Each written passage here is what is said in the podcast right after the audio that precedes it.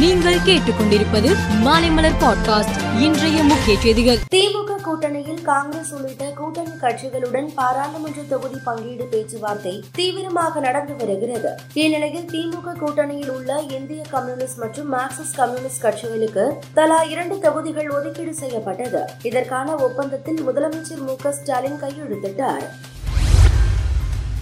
முதலமைச்சர் மு க ஸ்டாலின் இன்று தொண்டர்களுக்கு கடிதம் எழுதியுள்ளார். அதில் எனக்கு நினைவு தெரிந்த வயது முதல் என் பிறந்த நாளான மார்ச் ஒன்றாம் நாளன்று தலைவர் கலைஞரையும் தாயார் தயானு அம்மாவையும் வணங்கி வாழ்த்துகள் பெறுவதே என் முதற் கடமையாக இருக்கும். பிரதமர் மோடி தமிழ்நாட்டுக்கு அடிக்கடி வரத் தொடங்கி இருக்கிறார். தோல்வி பயம் அவர் முகத்தில் தெரிகிறது என்றும் குறிப்பிட்டுள்ளார்.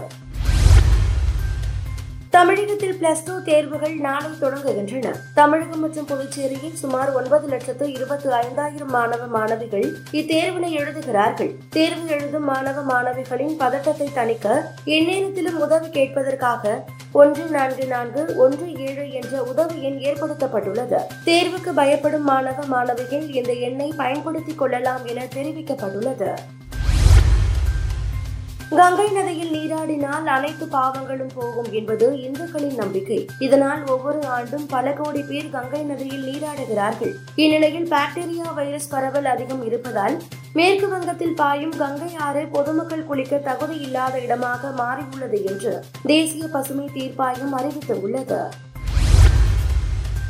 இமாச்சல பிரதேசத்தில் நடந்த மாநிலங்களவை தேர்தலில் காங்கிரஸ் எம்எல்ஏக்கள் அனைவரும் வாக்களித்திருந்தால் அக்கட்சி வேட்பாளர் அபிஷேக் சிங்வி வெற்றி பெற்றிருப்பார். ஆனால் ஆறு எம்எல்ஏக்கள் மாறி வாக்களித்ததால் குறைந்த எம்எல்ஏக்களை கொண்ட பாஜக வேட்பாளர் வெற்றி பெற்றார். இந்நிலையில் இன்று காலை பாஜகவுக்கு வாக்களித்த காங்கிரஸ் எம்எல்ஏக்கள் ஆறு பேரும் தகுதி நீக்கம் செய்யப்படுகிறார்கள் என சபாநாயகர் அதிரடியாக உத்தரவு பிறப்பித்தார்.